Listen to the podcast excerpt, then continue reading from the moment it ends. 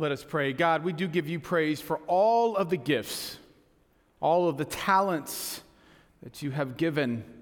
And we pray, Lord, that as we understand that these are gifts that you have given to us, that as we return them, might they glorify you and you alone.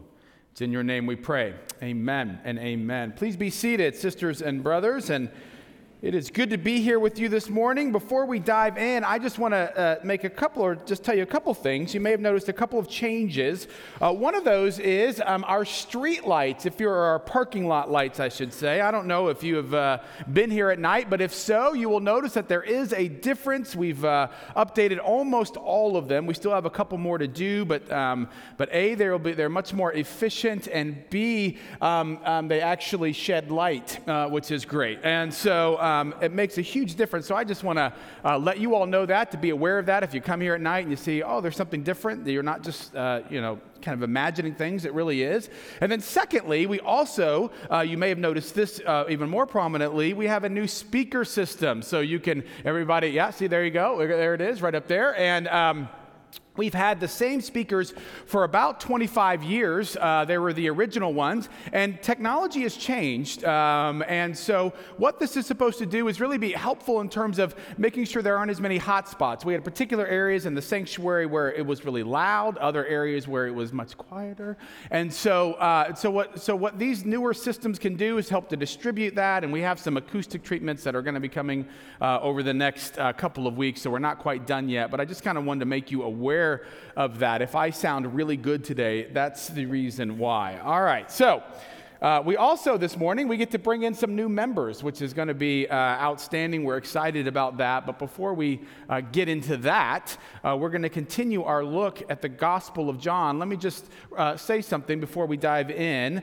Uh, we, we did the first chapter, then the second chapter. I'm actually today, we're going to start at the 22nd verse of the third chapter, and we're skipping the first part, which was a very well known about Nicodemus uh, and Jesus and being born again. And the only reason we're skipping over it is because of the fact that uh, I preached on this maybe three or four months ago. So we thought, well, rather than just kind of continuing or diving back into that again, we'd skip over that. But I want you to know that's what's happened. And now we're at the 22nd verse of the third chapter. And so I invite you to hear these words from John. John writes this After this, which is his meeting with Nicodemus, Jesus and his disciples went into the Judean countryside, and he spent some time there with them and baptized. And John was also baptizing at Aenon near Salim because water was abundant there. And people kept coming and were being baptized. John, of course, had not yet been thrown into prison. Now, a discussion about purification arose between John's disciples and a Jew. And they came to John and said to him, Rabbi, the one who was with you across the Jordan, to whom you testified, here he is baptizing, and all are going to him. John answered, No one can receive anything except what has been given from heaven. You yourselves are my witnesses that I said, I am not the Messiah, but I have been sent ahead of him. And he who has the bride is the bridegroom. The friend of the bridegroom who stands and hears, and hears him rejoices greatly at the bridegroom's voice. For this reason, my joy has been fulfilled. He must increase, but I must decrease. The one who comes from above is above all. The one who is of the earth belongs to the earth and speaks about earthly things. The one who comes from heaven is above all. He testifies to what he has seen and heard, yet no one accepts his testimony. But whoever has accepted his testimony has certified this that God is true. He whom God has sent speaks the words of God, for he gives the Spirit without measure. The Father loves the Son and has placed all things in his hands. Whoever believes in the Son has eternal life. Whoever disobeys the Son will not see life, but must endure God's wrath. Sisters and brothers in Christ, this is the word of the Lord. Thanks be to God. Let's pray.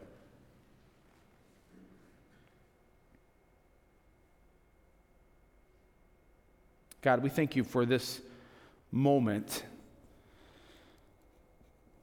after a busy week, more than likely, perhaps a busy Saturday, and before another week, Lord, that comes relentlessly, it seems. We have set aside this time to acknowledge you, to acknowledge who you are, who we are in you, and to acknowledge our dependence upon you and those times when we have far too often forgotten that. So be with us even now. And I pray that the words of my mouth, the meditation of all of our hearts, will be acceptable in your sight, O Lord, our strength and our Redeemer. Amen and amen.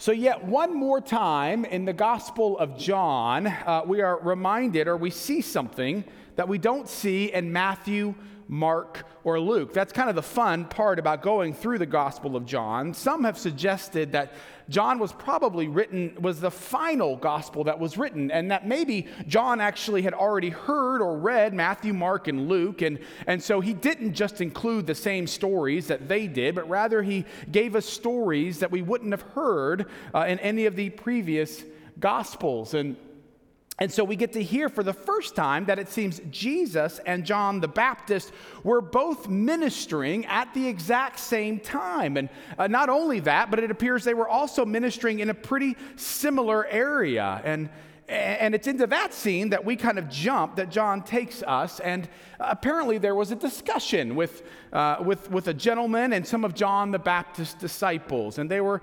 discussing purification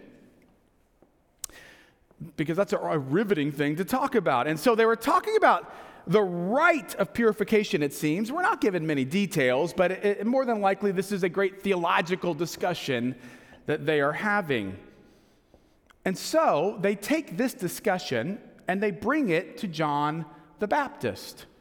And when they come to John the Baptist, they have a question for him. Actually, not a question, just a statement to him, which is, which is this Rabbi, the one who was with you across the Jordan, to whom you testified, here he is baptizing, and all are going to him.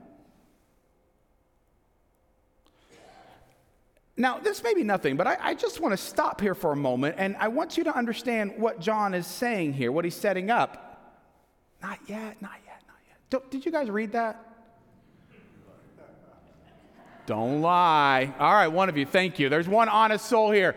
Here's what I want you to here's what I want you to hear is that they were having all this discussion about this deep theological issue and yet, when they come to John, you think they're going to ask John something about that theological issue, right? But they don't. Instead, this is what they say in the message. This is what I want us to see here. Uh, Rabbi, you know the one who was with you on the other side of the Jordan, the one you authorized with your witness. Well, he's now competing with us. He's baptizing too, and everyone's going to him instead of us.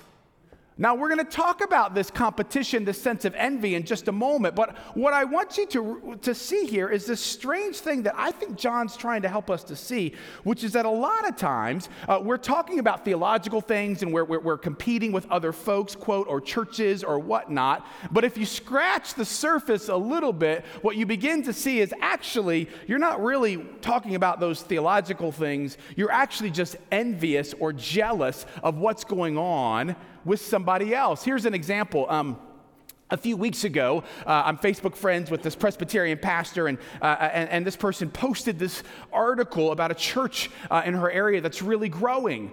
And I thought, well, that's nice. But then when you begin to see what she actually wrote, uh, it was this theological statement she was making, which was, oh, well, in the headline it said, quote, his ministry, as if it was the pastor's ministry. And so she was like, oh, that's horrible. It's not his ministry, it's the ministry of Jesus, right, through which this person is a part. And, and, and these are, this is not that interesting to you all, I realize, but, uh, but, but, but, but she's actually right, I think. I don't really like it. You'll, I don't think you'll hardly ever hear me say something about my ministry because I really think theologically that's much more accurate. But But honestly, I, I, don't think that that's really what she was upset about. I, I really think, you know, that more than likely, uh, uh, uh, what's really happening is that there's a certain amount of jealousy over the fact that this person's ministry is thriving and growing. And while you could have just posted this and say, Isn't it great the way the Lord is at work? Typically, what we do is we just get envious, right? I understand it, right? We'll say things about, well, you know that that church is just growing because they're offering a watered down gospel.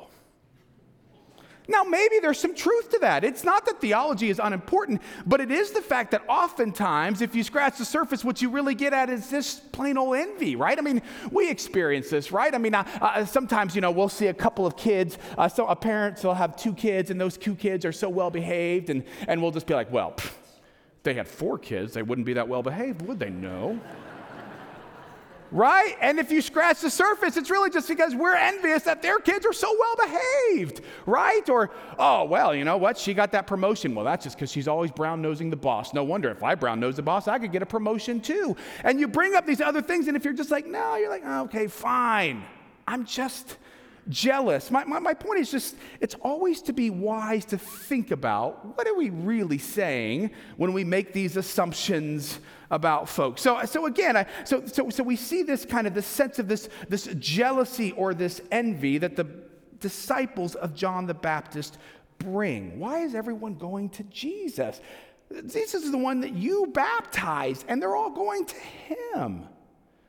How does John the Baptist respond? Well, you know how John the Baptist responds because he is such a good guy. I mean, John the Baptist is amazing. He says, Hey, everything I have comes from above.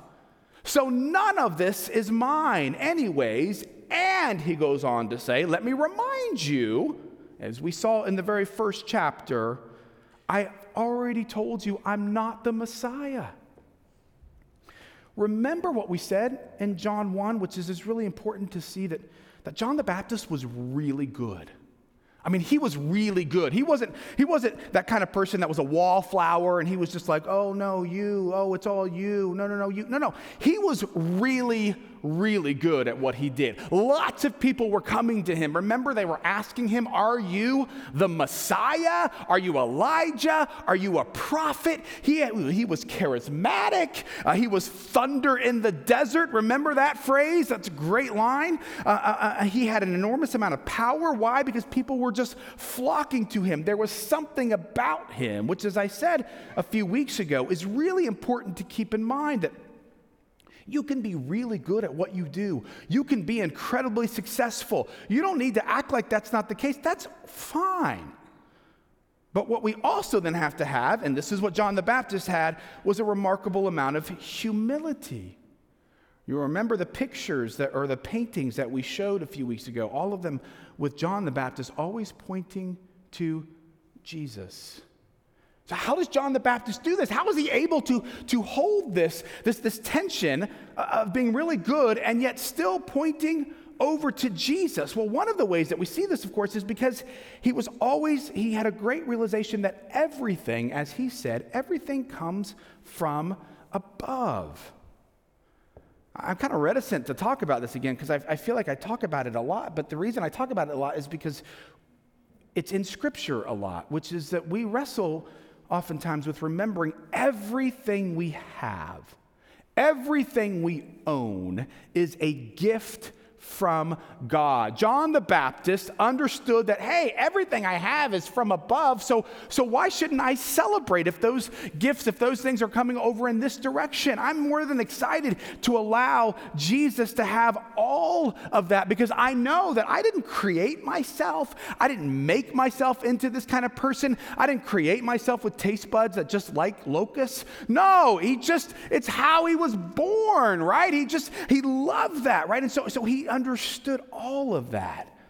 And I think that most of us struggle with that. We, we want to take what we've been given and keep it our own. And because of that, we become envious and jealous of others. I want, just as a brief aside, a part of what makes this really hard is it's hard to force yourself to just believe that everything you are is a gift from God.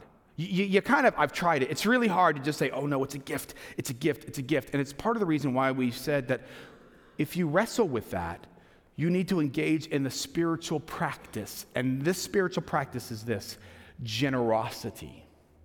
Okay? Generosity, the act of giving, reminds yourself that everything that you have is a gift. And the more that you realize it is a gift, then the more that you, the less that you will be likely to be jealous or envious of others because you realize that what they have is just a gift. It doesn't mean they're any better than you or worse than you, they've just been given a different gift. And so the way in which we counter that is to be generous. And let me say this because this is really important. Most people think that you just wake up, remember we've said this, generous, you don't. So today, you know, this is my favorite thing. When you go out to eat, and you sit there and you stare at the tip and you always remember me anyways because I talk about this all the time and you're feeling guilty. Here's what I'm okay with you feeling guilty. Here's what I want you to think. You don't just all of a sudden just be like, I just feel like giving generously. It is a spiritual practice. But the more that you do it, the more that you then begin to see that everything you have is a, gift, right? Or if you're generous to the church. I had somebody in my, uh, a couple churches ago. Uh, this is not a joke. He would sit at the beginning of the year before he gave a pledge, and he would he would look over his own calendar and he would say, "Okay, I'm going on vacation six Sundays." Uh, so I won't be here. I'm going to be away from work four Sundays. Uh, so I'm only going to be here for 40 Sundays. I give this much per every Sunday that I'm here. And that's how he would decide what to pledge. Oh, come on. If, if any of you do that, I want to talk to you later. Here's what I want you to know this is missing out on the point of generosity right? It's not what am I getting back in return, and therefore that's what I'm going to give. It's not, well, if you were the most amazing server, then I'm going to be generous. That's not what generosity is. Generosity is just cultivating sense I'm just going to give, I'm going to give, I'm going to give as a way of remembering that everything you have is a gift. And the more that you do that, just try it and see. It won't happen overnight. Try it and see. The less likely you are to become more and more envious or jealous. The less likely you will become. You will become more giving. You will become less envious, less jealous. Why can John the Baptist so easily point to Jesus? Because he knew that everything came from above. But he also knew exactly who he was and who he was created to be. This is why he brings up this analogy of the groom and the best man. Again, I want us to see what the message has to say about this. Let's look at this. He says this The one who gets the bride is, by definition, the bridegroom. And the bridegroom's friend, his best man, that's me in place at his side where he can hear every word, is genuinely happy. How could he be jealous when he knows that the wedding is finished and the marriage is off to a good start? That's why, John the Baptist says, that's why my cup is running over. This is the assigned moment for him to move into the center while I slip off into the sidelines.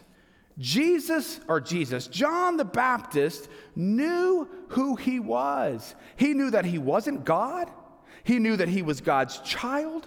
And it allowed him then to be someone who was always pointing to Jesus. Now, how did he know this? I don't know exactly how he knew this, but I want to remind you of what we talked about last week. This is one of the great blessings of going through a gospel or a letter like we are doing, which is we, everything builds off of what has come before.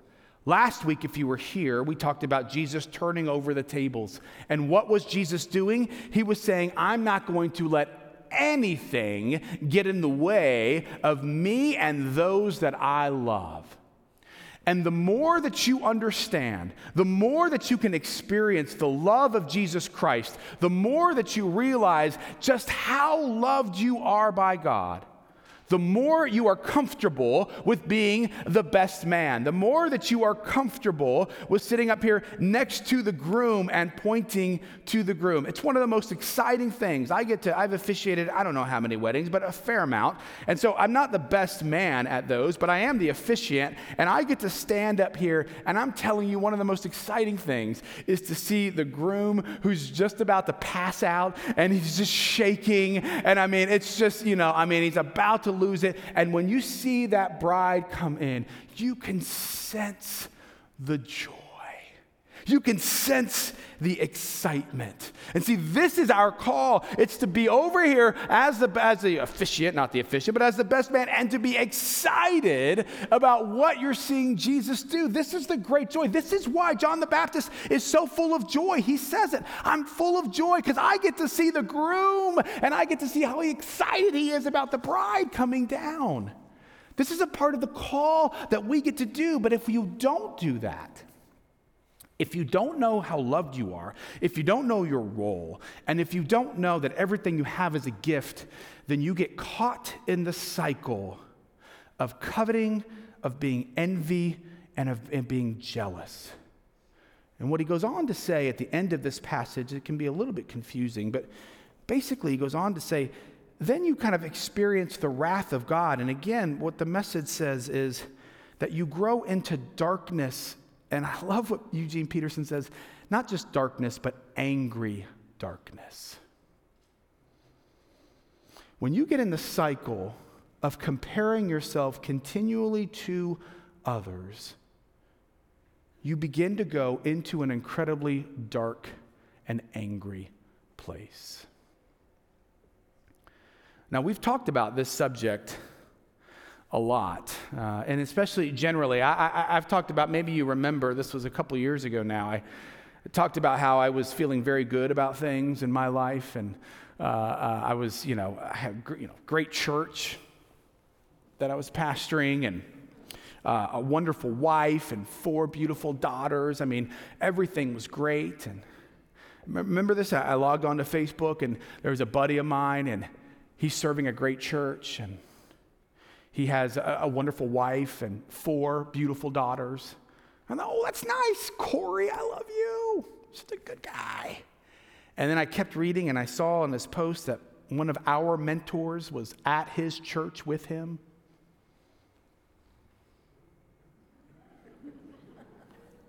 And I thought, well, why does he get to be with him?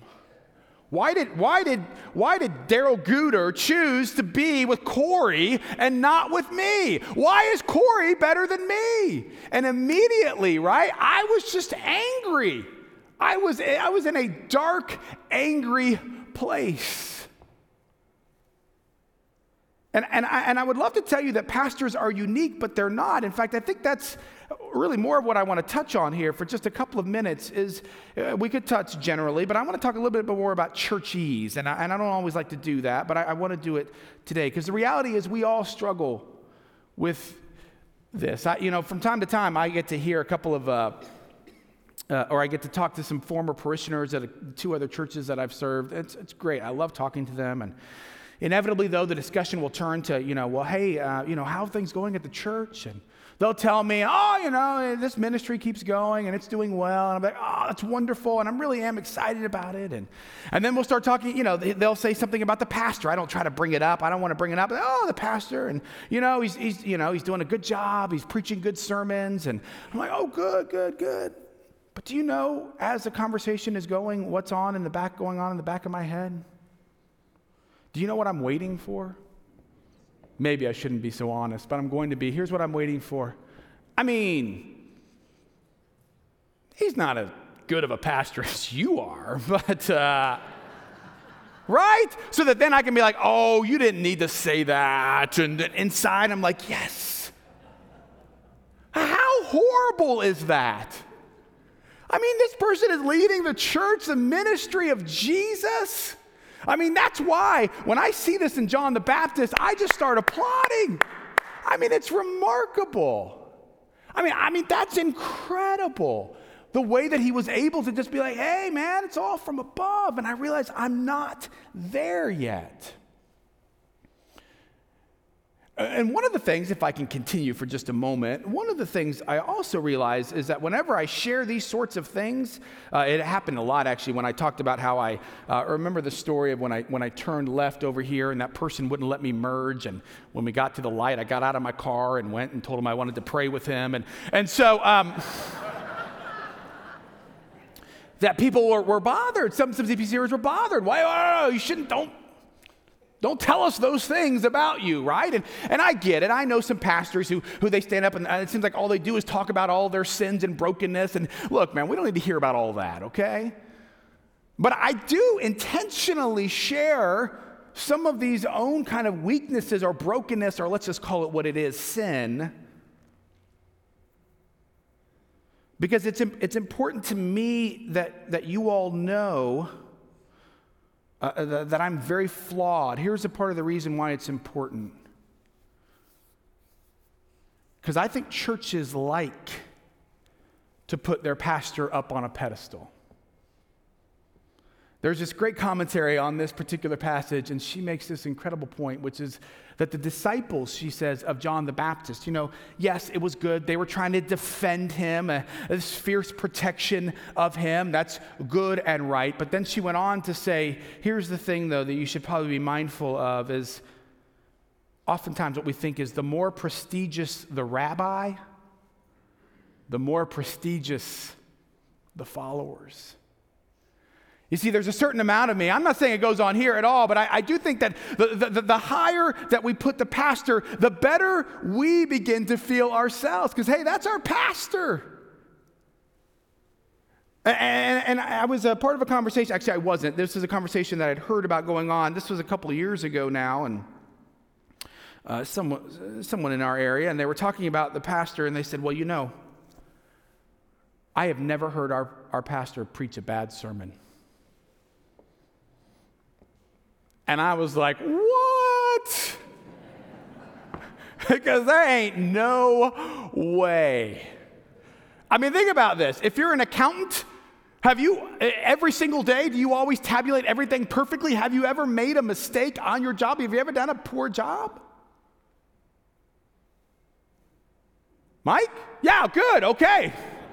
If you're an attorney, there are some times when you may lose a case. Oh, ah, I didn't go quite as I planned. If you're a stay-at-home mom or stay-at-home dad, are you going to tell me that at the end of the day you're like, well, I every day I parent perfectly? no. If you say yes to that, you are a liar.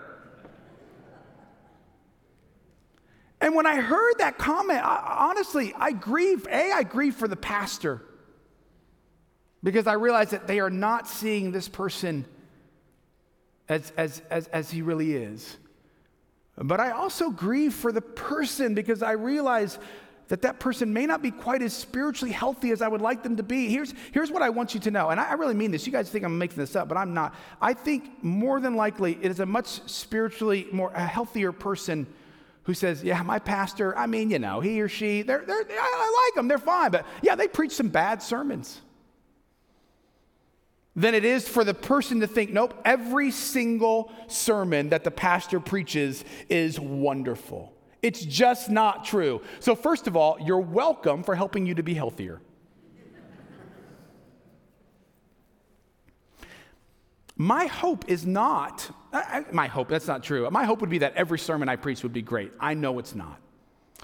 But my hope is this that through good sermons and bad sermons, uh, through music that you think, oh, this is just as traditional as I like it, or music that's, oh, this is just as contemporary as I like it, or, or music that you're like, oh, I hated that music, I hated this, I hated that. You know, whether or not our, our all of our kids' programming is, is spot on or not, or, or, or has every bell and whistle, that no matter what, through the midst of all of those things, especially through the things that aren't as perfect, the good news is this if you are still a part of that community, then the part of the reason it seems to me that you are there is because it's pointing not to any specific person or music ministry or program, but because it is pointing to Jesus.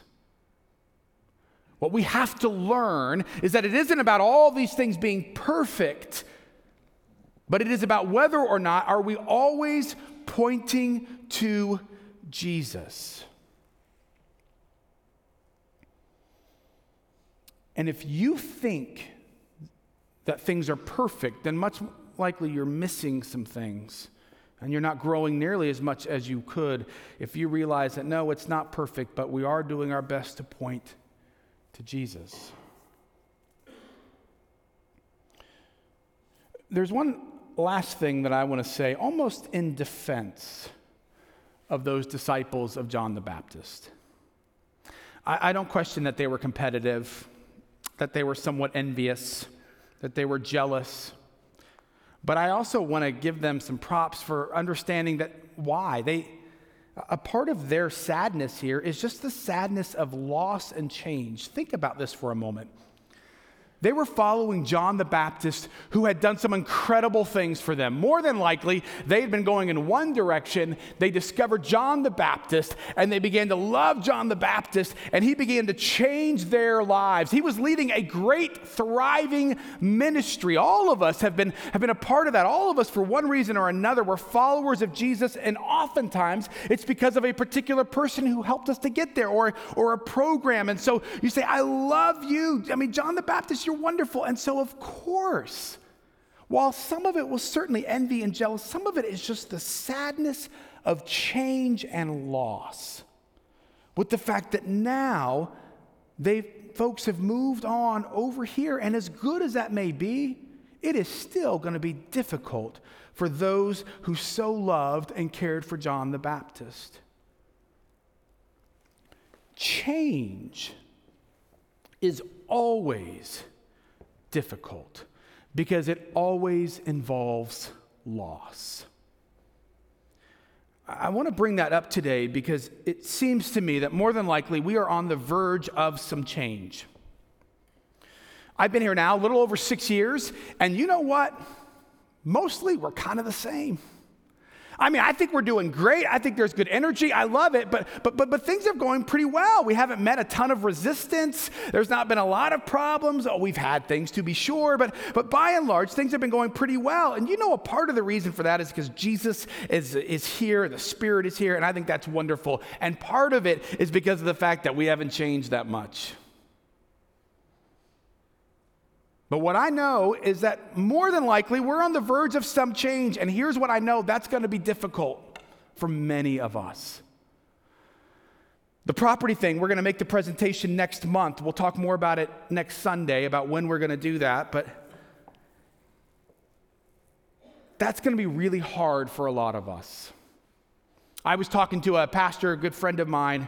He just got through with doing Uh, something about the similar size of what we're proposing. And so I was talking to him, hey, man, you got any tips? Or, you know, I was, I was hopeful he was going to be helpful. And he said to me, well, Jerry, get ready. For what? To lose about 10% of your people. And I said, which 10%? Just kidding. That took you a little bit. No. I didn't actually say that. I, I, did say, I'll be honest with you, I did think to myself, I think I'm a little bit better pastor than him, so it probably won't be quite that much. Why? Well, because change is hard. Most of you, you're here because at some point, this place has had great significance to you. Maybe it's, you know, where you met Jesus for the first time. Maybe it's that your passions for Jesus were rekindled. Maybe it's even because this is for some where you met your spouse, or maybe this is where your child was baptized, or, or maybe this is where you went through great banquet, whatever it might be, that the place has some hold. And so when we talk about changing that, even as we as leadership are going to suggest it's for a good thing that can point to Jesus, it's still going to be difficult. But what I want you to know is just because it's difficult doesn't mean it's wrong.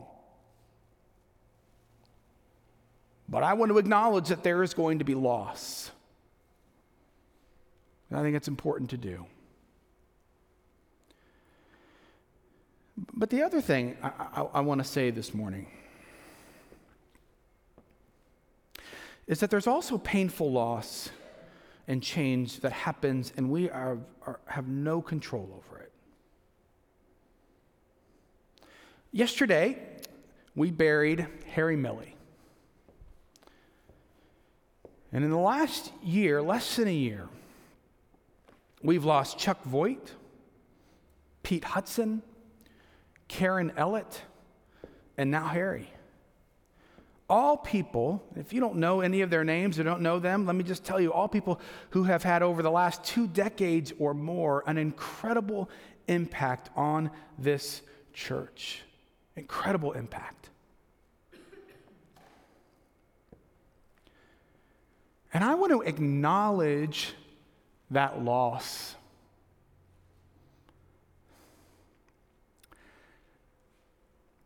I want to say this especially to our older set, our seasoned saints. I can't imagine, but I'm guessing just how difficult this is. When you begin to see people who have had a huge impact in your lives, friends, family, loved ones, I think folks who are younger, we just we don't even get what that must feel like. When you realize that change is all around and that there is great loss. And I want to say nothing more this morning than just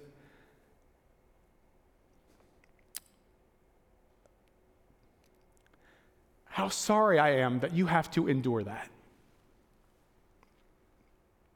What I want you to know is that we love you. And in the midst of these changes and other changes that we are going to be going through, some of those things are going to be really painful. But what I hope that you know is that we are here with you in the midst of that. My hope and my prayer is that throughout all of these things, that what we are doing is that we are always pointing to Jesus. One of the great things that those who we have lost did is they were always pointing to Jesus in amazing and beautiful ways. My, my hope is that as a congregation, we will continue to do that. That we will be a people who know that we're loved by Jesus so that we can point to him. A people that know that every gift that we have is given to us by Jesus so that we can point to him. And the people that know that no matter what it may, changes that may occur, losses that we deal with, that we can continue even in the midst of that to point to Jesus. That in so doing, all of us might decrease so that He may increase. For God's glory and for God's glory alone. Amen. Let's pray.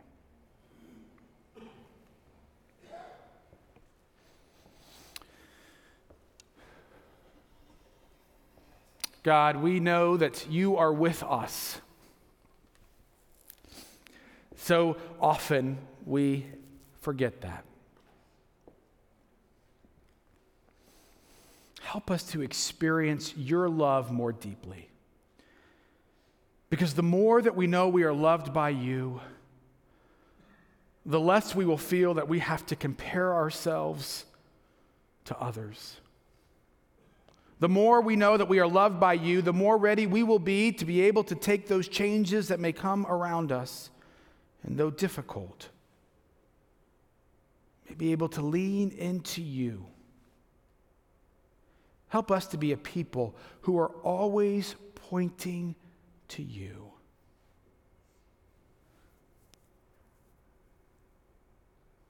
That when we decrease, you increase. It's in your name we pray. Amen.